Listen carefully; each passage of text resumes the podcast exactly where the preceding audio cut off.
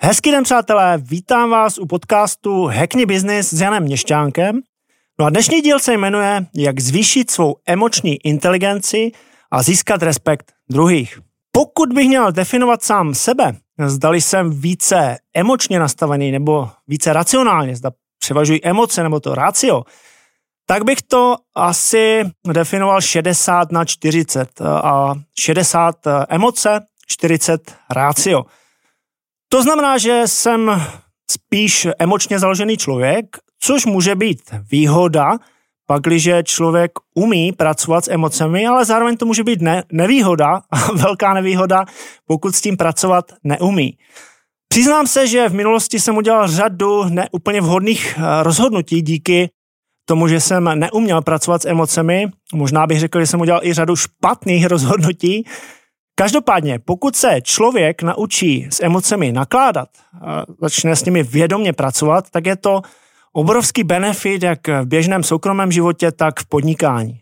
No a pojďme si říci, co toto EQ, ta emoční inteligence vlastně je.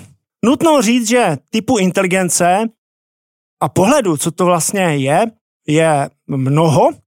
Někdo tvrdí, že nebo někdo dělí ty inteligence na 8 typů, někdo na 9, někdo na desítky. To není důležité, myslím, že každý z nás někdy slyšel něco o pohybové inteligenci nebo hudební, zvukové inteligenci. A všichni asi známe takovou tu nejběžnější, což je IQ, inteligenční kvocient. Pokud bych laicky popsal, co znamená IQ, tak je to vlastně jakási schopnost racionálního myšlení, logického myšlení, schopnost spojovat věci dohromady, eh, schopnost abstraktního myšlení a podobně. Naproti tomu ta emoční inteligence, to EQ, je laicky řečeno schopnost eh, vnímat sám sebe, eh, znát sám sebe a především vnímat detaily na chování u ostatních. Dobrou zprávou je, že to EQ, které je teda považováno, emoční inteligence je považována, že má daleko větší dopad pro život, tak ta se dá trénovat, navyšovat, oproti IQ, které je údajně dáno a nedá se navyšovat a naštěstí ani snižovat. Tak a já jsem si dovolil dnes e, to téma malinko odlehčit a připravil jsem si takový tip na trénink emoční inteligence, který probíhá v domácím prostředí, ale má dopad pro oba světy, jak ten soukromý, tak ten podnikatelský. Cílem tréninku je zlepšovat pozornost neboli empatii, pochopení vůči blízkým lidem kolem nás. Lidský mozek nám totiž eh, v některých situacích, které se opakují, usnadňuje život. Když dám příklad, když se učíme řídit auto v autoškole, tak se koncentrujeme vlastně na všechny eh, ty procesy, jsme ve stresu. Pokud se naučíme řídit, tak se to zautomatizuje a vlastně ani nevíme, že řídíme. No a stejně tak je to u některých opakujících se ostatních procesů. Eh, to znamená, ten mozek nám někdy pomáhá, ale někdy nám může škodit tím, že nám vlastně, vlastně brzdí obezřetnost nebo pozornost vůči určitým detailům, které by pro nás mohly být benefitem. No a ten dnešní trénink nám pomůže si tu empatii, to, tu emoční inteligenci malinko navýšit. Čem nás ten trénink posune? Tak jednak bychom si měli malinko zvýšit tu emoční inteligenci EQ a měli bychom být schopni větší empatie. Eh, měli bychom taky lépe vnímat ty detaily na chování ostatních lidí, kterých si standardně nevšímáme. No a taky bychom měli lépe chápat ostatní, což znamená, pokud budeme líp chápat ostatní, tak získáme větší respekt a budeme taky dělat eh, potenciálně lepší rozhodnutí.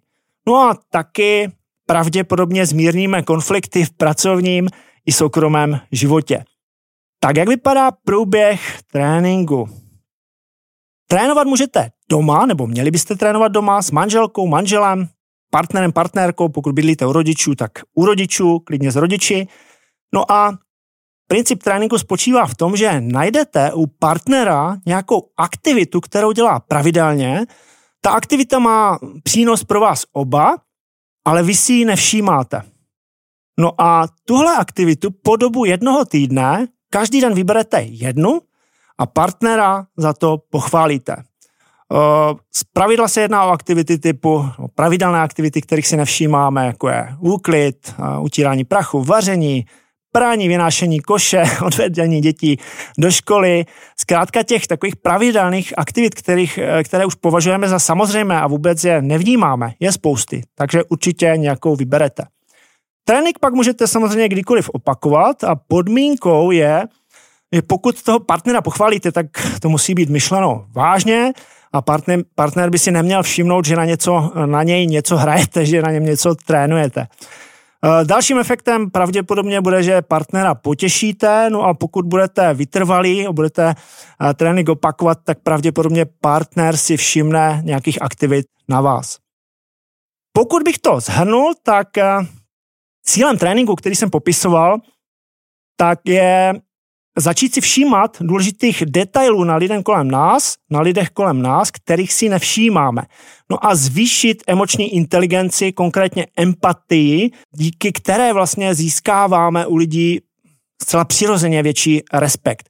Tato schopnost, schopnost se vcítit a vnímat tyhle detaily má neuvěřitelný dopad nejen v soukromém životě, ale především v podnikání, zvláště pokud komunikujete s lidmi, a podaří se vám líp detekovat, líp pojmenovat ty detaily, kterých si nikdo jiný nevšimne, tak tam vzniká eh, neskutečné propojení a například pokud chcete motivovat lidi a všímáte si detailů, tak najdete vlastně ty vnitřní motivace, eh, díky kterým pak ta motivace opravdu funguje.